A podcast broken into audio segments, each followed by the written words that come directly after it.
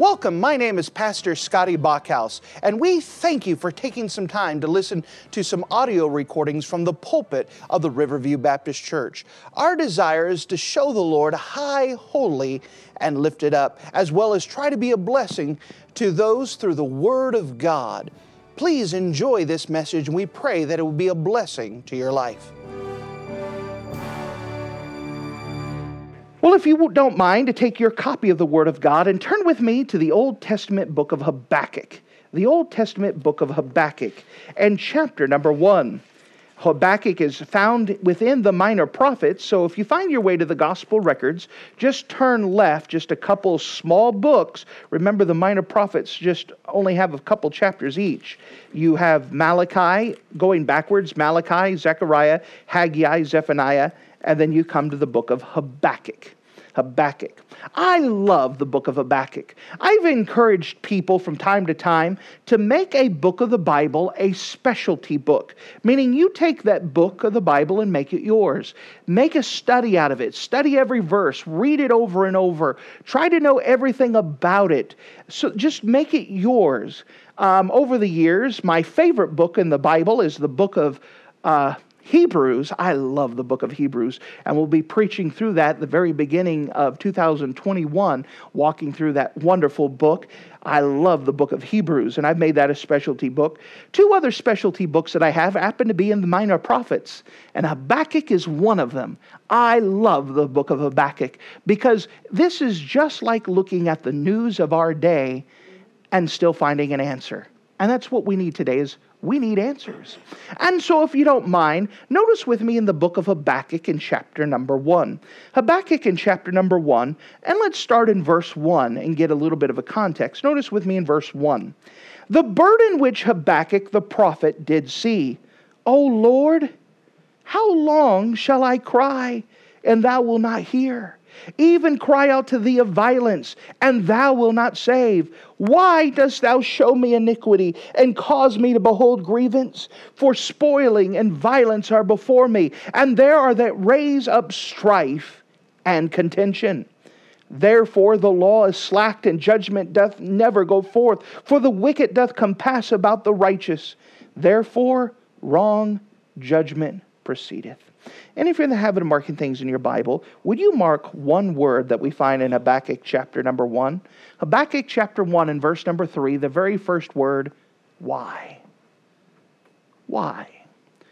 And with this, we want to hit this principle here the question that all people ask and no one can answer. The question that all people ask, but no one can answer. Why? Why? You ever find yourself asking that question? Why? Why? We know that there are things way beyond our comprehension, way beyond. We're on lesson number two. Good. We're um, way beyond our comprehension, way beyond what we could understand ourselves. And we look and we ask ourselves, why? Why? Notice with me, if you don't mind, as Habakkuk gives a, a, report. Remember that what's happening in the book of Habakkuk is that Habakkuk's having a conversation with God, and to his surprise, God answers him. And so he gives a, a, reply. God speaks back. He replies to that. And it's a conversation back and forth. But it starts off with Habakkuk having a burden and Habakkuk praying. Notice with me in verse number two.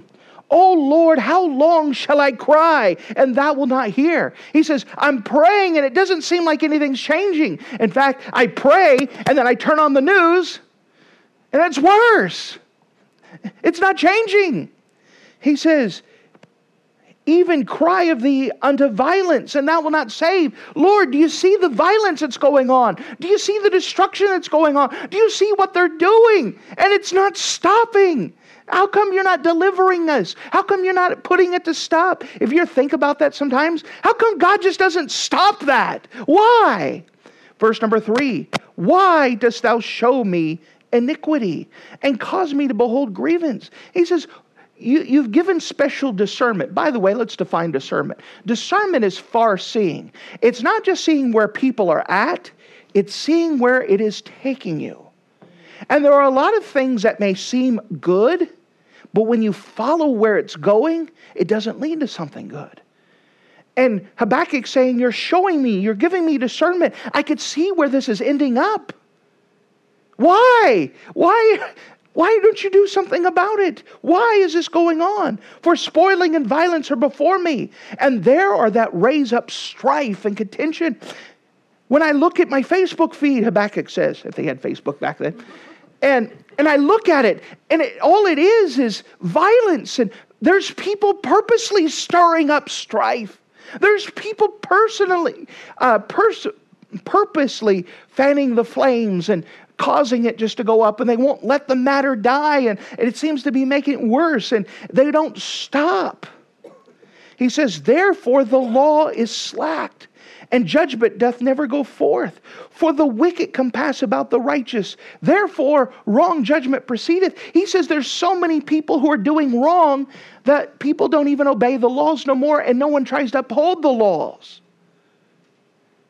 And he's asking the question, why? Do you know the question why all throughout the Bible is the only question that is not answered? It never answers the question why. In fact, if you look at all the requests of Jesus, there is only one question that Jesus asked that God never answered Why hast thou forsaken me? Why? It's the question that all people ask, but no one can answer the prophet Habakkuk's praying and he's looking at this and he's putting this over and says, Why? Why? Why is this going on? Why isn't it being fixed? Why is this going on? You know, there are times when it seems like our problems are insurmountable. They're higher, they're, they're overwhelming, and we don't know what to do. I was reading about um, Pastor Sexton. He had a young couple, a young couple come up. And he said, Pastor, I want to have a meeting with you. And Pastor had set up the meeting. And he says, he showed him his thumb, and underneath his thumb was a little black spot. And he says, You see this spot? He says, This is one of the rarest forms of cancer, and I only have a few weeks to live. And he, Pastor Sexton says, even though they didn't ask the question, you could see it unasked. Why? Why? I mean, how do you encourage a family that has the news like that? I mean, he seemed to be in good health, but has a death sentence on him. Why? We look at a lot of things going on and we look at the needlessness. Why? Why? Why does God allow these things? Why do they happen? You know, even Jesus' disciples had asked the question, why? Turn with me to the gospel record of John in chapter number 4, or chapter number 9, rather. John chapter 9, the gospel record of John chapter 9.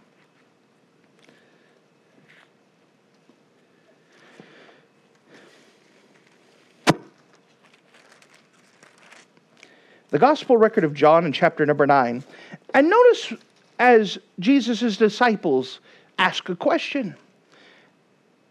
John chapter 9, and notice with me in verse 1. As Jesus passed by, he saw a man which was blind from his birth. And his disciples asked him, saying, Master, who did sin, this man or his parents, that he was born blind? And so, as they're passing by uh, a blind man, his disciples say, Hey, Jesus, why is this man blind? Was it because something he did? Or was it something that his parents did? They, they were asking why. They were assuming that it was some kind of sin that had been done, and because of this, there was a consequence on this man. And they're like, Jesus, why? Why is he blind? They were asking the question, why? Notice what Jesus said, though. Jesus answered, Neither hath this man sinned, nor his parents, but the works of God should be manifest in him. I must work the works of him that sent me. While it is day, the night cometh when no man can work. Jesus said, I allow these things to take place. I know what I'm doing. What we see here is that Jesus is the answer. He said these things weren't because the man sinned or the parents sinned. It happened so that way God could get glory. It happened because God knew what he was doing.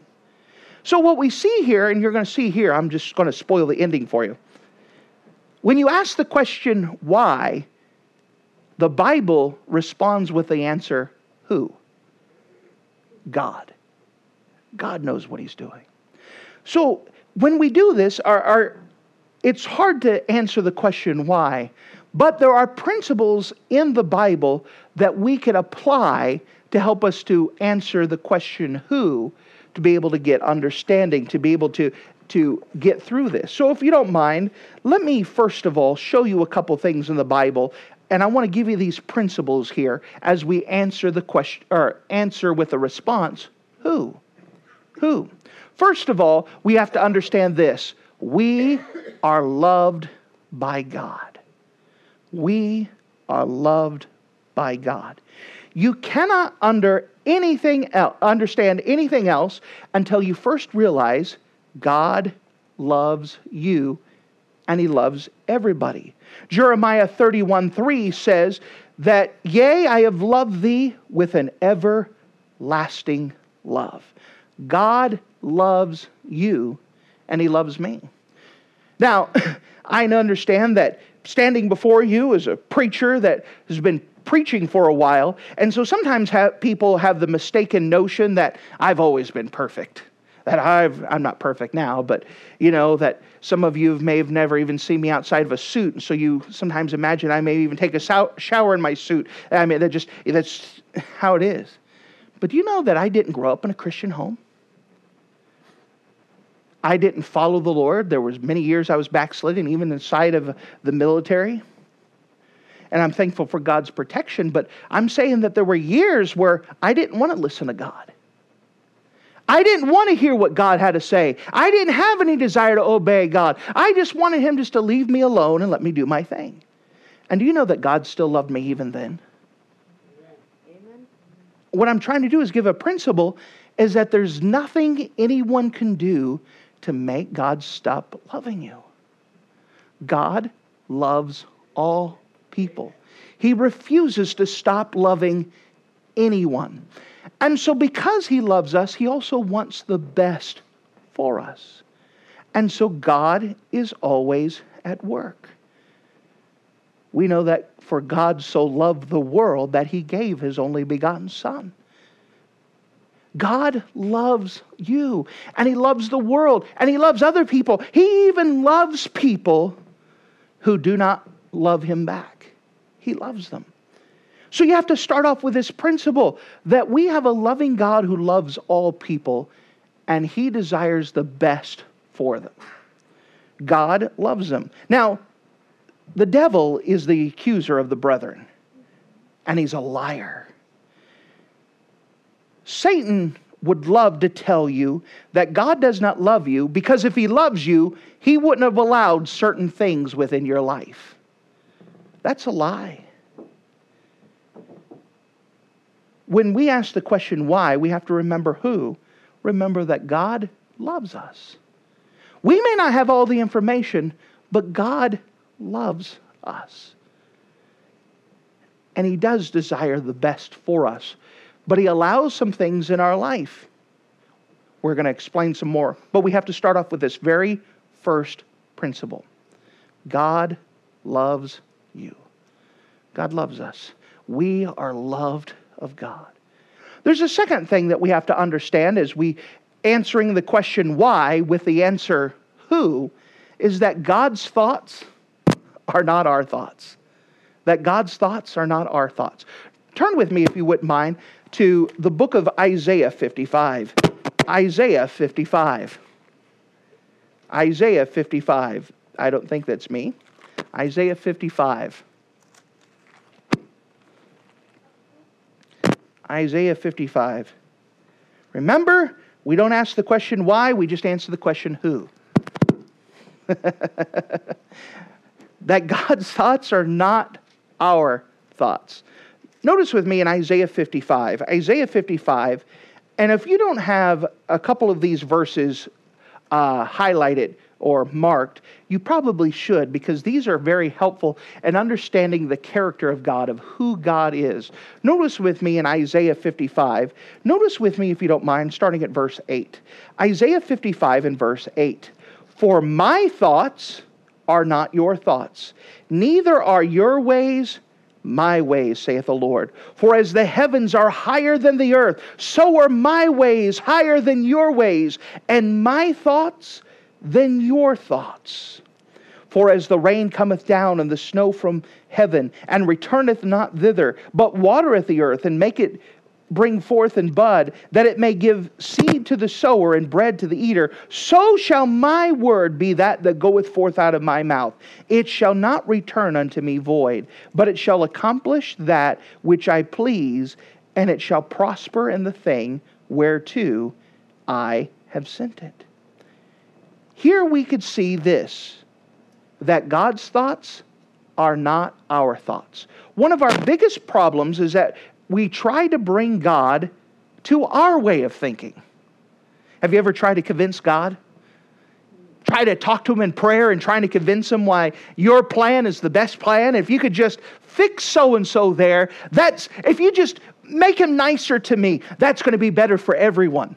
Have you ever tried to convince God that how to do things and try to give him instruction. But God says, listen here, my thoughts are higher than your thoughts. He says, How high are they? They are as high from earth where we're standing to the heaven where he belongs to. That's how distant, how different his thoughts are from our thoughts. If I may use this word, it may not be a correct word, but his thoughts are alien to our thoughts. Meaning the way he thinks is completely different than the way we think. Completely different. We're stuck with humanistic thinking. I mean, even when we look at this world, do you know that there's a difference between Western thought and Oriental thought? They think differently. And God's thoughts are way above our thoughts. He knows more information than we do. We're limited by what information we have. He knows more than us. He sees all the picture, He sees all the time, He sees the consequences of our action. He knows what's best. And so for us, we're trying to we're trying to win a sack race with just one leg. We're limited. We're just trying to hop through the best we can, but God's knows more. His thoughts are above our thoughts, and He knows what He's doing. But we have to understand this principle that God does not think the way that we think most of the time, the way we think is that we want things easier for us. We want that person to be nice to us. Even when we pray for people to be saved, man, I want so and so to be saved. Why? So that way we have a better relationship. It's thinking about me. I want them to be saved so I can get along better with them. I want them to be saved so they don't give me a hard time anymore. I want them to be saved so that way I have a better life. That's usually some of the ways that we think. But that's not how God thinks. It's his thinking is above our ways. He knows more. We want things easier, we want things better, we want things for us. But God thinks differently. So we start off, we're, what we're doing is we're asking the question why with the answer who. And to understand this, we understand, first of all, we are loved by God. All of us are loved by God. And that we know that His thoughts are above our thoughts, His thoughts are not our thoughts. We also understand a third thing His ways are not our ways. The way that He does things is completely different than our ways. We see that in verse number eight.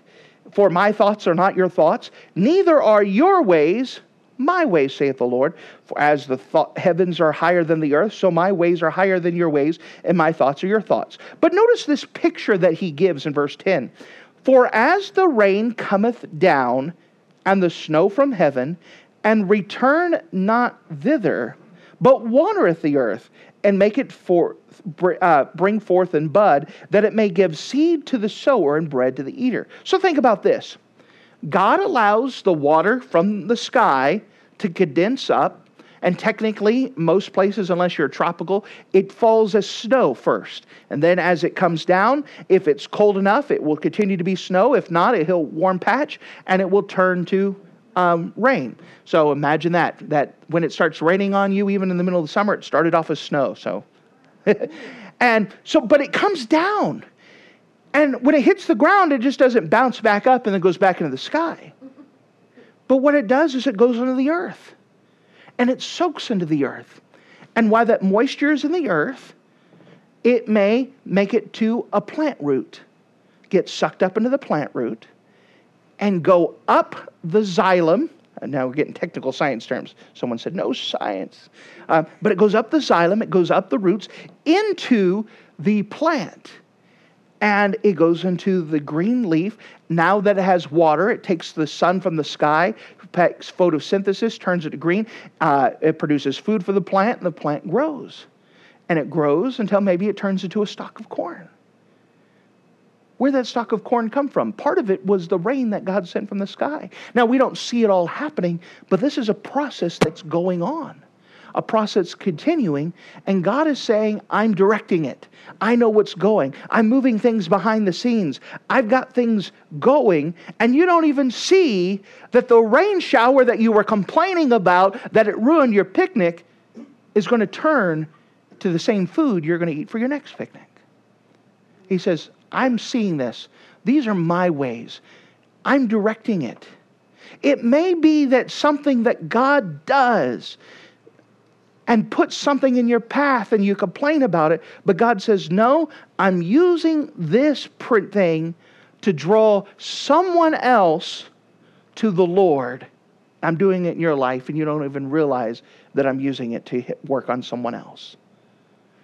God says, I know what I'm doing. He says, I could devise this and set this up, and I could put things in place, and you don't even see how that it's working together. Some of the most insignificant things can turn to be a great thing when it's all done to fruition. It could be such a thing that you pass out a track to someone and they kind of look at you strangely, but they take the track. And it could be where they take the track and they put it in their house with the intention to throw it away, but they get distracted and put it on the counter. And they pass by the counter every now and again and look at it, meaning to throw it away. Maybe one time they said, All right, I'm going to pick it up, throw it away, and they mean to throw it away and they get distracted, they set it somewhere else. And it could be that one day they carry it to their bedroom and the next thing it's in their mirror. And they look at it in the mirror every day until later on I knock on their door again. And they said, You know what? I've had this tract for a year and I've been looking at it and I tried to throw it away and it never got there. I want to be saved now. By the way, true story. You never know how God is working and watering and getting things across. Things that we think is a total failure may work. Again, forgive some of the personal illustrations. There are sometimes I preach a message and I think I just messed that up horribly. I, I don't even know why someone showed up for that. That was just a waste everybody's time. We should have just canceled beforehand. And, and then someone comes up to me and says, Pastor, that's the exact thing I needed today. And because of that, I made a decision and I'm changing my life. You never know what God's going to do, you never know how God's going to work.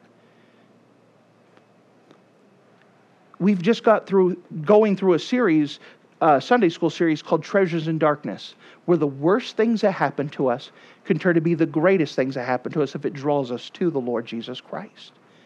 God's ways are above our ways. He knows how to use things that to us seem to be horrible and turn them to be the glorious things that many people get saved. Many people are affected. Maybe that one person is affected and drawn to the Lord. That's how good and amazing our God is. Notice with me in verse 11. So my word be that that goeth forth out of my mouth, it shall not return to me void. That word void means empty.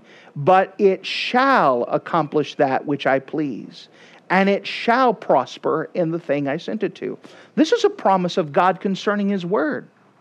God says, You give out His word, and it may not seem like it's going to work, but inside, Just like that water, this is what he's directly tying this to the water coming from the sky, going into the ground, and during the ground, it's doing a work that you can't see until it becomes the plant, it comes full bloom. He says, That's what my word does. You may think that you wasting your breath, quoting John 3:16 to the person that said, Don't ever tell me another verse again. And inside of their heart, God's working.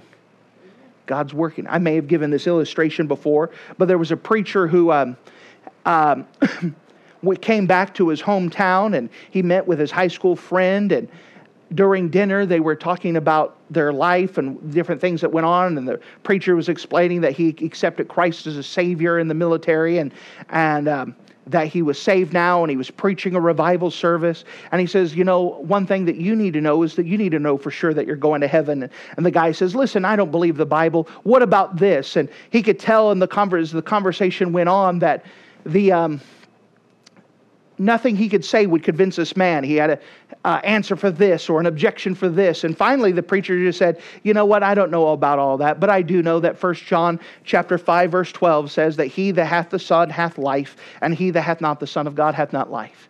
He says, "Well, what about this here?" I don't know about all that, but I do know one thing that he that hath the Son hath life, and he that hath not the Son hath not life. Well, what about this? Well, I don't know about all that, but I do know that he that hath the Son hath life, and he that hath not the Son hath not life. He says, Is that all you're going to say all night? Is he that hath the Son hath life? He says, Yeah, that's, that's about it. He says, I think we're done. He says, Okay. And he was brokenhearted because he really wanted to lead his friend to the Lord. Well, he's preached the next day at a revival meeting, and he says, Sure enough, coming in from the crowd at the, at the, the evening meeting was his friend and bringing his wife, who had these like eight inch stiletto heels coming on, trying to look nice for church. And he preached a message. And as he preached a message, he had the invitation and he invited people to come up. And he watched his friend stand up with his wife and begin to just go down the aisle. And she's trying to keep up with those big old heels. And finally, she was dragging him back too much. And uh, she's trying to she, he just broke loose of her and ran up to her and he says, Oh, he's come to punch me in the face. This is it. And so, uh, normally, an invitation, people would respond at the altar, but the guy came straight up to the preacher and he says, Oh, no, I'm going to lose it here. And he says, I get it. He that hath the Son hath life, and he that hath not the Son of God hath not life. And behind the pulpit, he led his friend to the Lord. You never know what God is going to do how God is going to work. God promised that His word will never return void. In fact, something I, when I instruct young preacher boys about preaching, God never promised to bless my preaching, but He did promise to bless His word. And so, as long as we get the Word of God in there and make it paramount, we could trust that God is going to do something. It is His Word that has the effect. By the way, let me remind you that it's not even your great speaking skills that will work give them the word of God. Even if it's something as simple that he that hath the Son hath life, and he that hath not the Son of God hath not life. God's word will do a work. We could trust it. God's ways are not our ways. Our ways is we want to convince them. We want to solve problems through human ingenuity. We want to come up with a plan. God says, My word has the answer. Remember, when we ask the question why, we should turn around with the answer who. We know that God loves us. He loves us. He loves everyone. We know that God's thoughts are not our thoughts. God's ways are not our ways.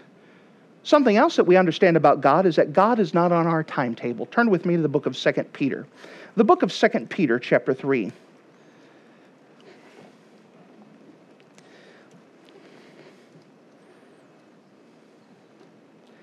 2 Peter chapter 3, which is uh, in the context that people are saying, Where is the promise of his coming? You crazy Christians are saying Jesus Christ coming back, and you've been saying that for 2,000 years. Where is the promise of his coming? That's a good question. Where's Jesus at? What's going on during this time? Well, notice with me in 2 Peter chapter 3 and verse 8. But, beloved, be not ignorant of this one thing. One day is with the Lord as a thousand years, and a thousand years is one day. The Lord is not slack concerning his promise, as some men count slackness, but is longsuffering to us word, not willing that any shall perish, but all shall come to repentance. What we see here is that God doesn't work on our timetable.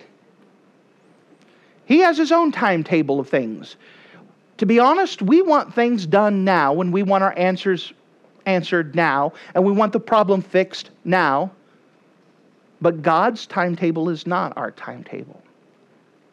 But remember that the Lord is not slack concerning his promises, as some men count slackness. You know, we forget this part of the Lord. We have actually heard people say, Well, you've been praying for that lost one for a year. Well, I guess they're not going to get saved. Don't even bother praying anymore. You know how hopeless that is? What we understand is that God's timetable is not our timetable. We could trust that God loves them and that God's thoughts are not our thoughts, His ways are not our ways, that God knows what He's doing. His word will not return void. That if we've given Him the word of God and we pray as we ought, we can expect that God will do something by faith. That's trusting God by faith. There is no one so far gone that God cannot save. There's no situation that cannot be fixed by God, but God doesn't work on our time schedule. You imagine how prideful and arrogant we would be if God worked on our time schedule? God, do this now. We get to the place where we think we're the master and God's the slave. God works on his timetable and he works as for God, his ways are perfect. His time is perfect. I've watched people who got saved later on life. And I rejoiced that they got saved, but I almost rejoiced that they got saved later in life because they may not have had a good church to go to. And they may have wasted their entire life learning some watered down Christianity and not amounted anything for the Lord. And it was better for them to get saved later on. See, this is some of the things that God puts in order. I believe that God prepares a time and He prepares a place. People, I pastored a church before this, and people said, Did you waste time there? No. I believe that God was preparing this place and me to go at the same time and to be ready. God's timing is perfect. We're not on God's timetable, or we're, God's timetable is different than ours. He knows what He's doing. You know, I look at myself and I'm getting to be middle aged, I guess, maybe on the younger thing. And I look and I say, you know what? Man, if I would have known some of this stuff years ago, I would have been so far ahead. But God's timetable is perfect. God knows what He's doing.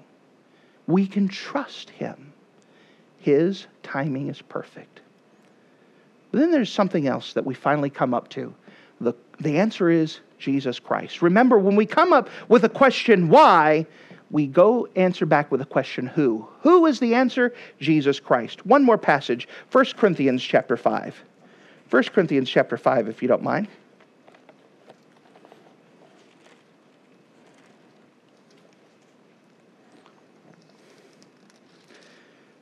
And this is important. This is going to be key here. 1 Corinthians chapter 5 and verse number 7 it says, "For we walk by faith and not by sight." Do you know if we had the answer why every time we'd be walking by sight? When we ask God, uh, why, God, why? What we're telling God is, I want to walk by sight. When the answer is who? I walk by faith. I don't know all that's going on, but I trust Jesus. And Jesus knows what he's doing. That's the difference of walking by faith and walking by sight. We all know people who can't move on because they don't get the answer why.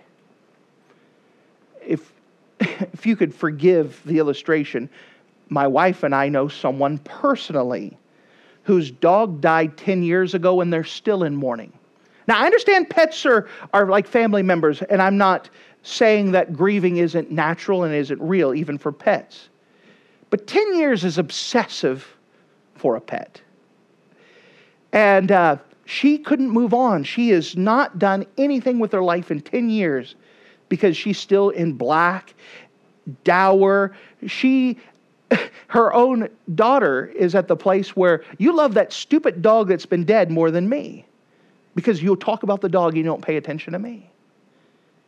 And uh, she's stuck with the question why, why, why?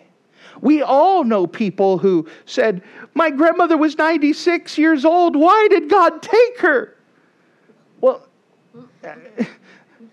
life happens. It's not God's fault. It's life happens. Now, again, I'm not belittling the grieving thing. Uh, grieving's natural in things, but the, some things aren't God's fault.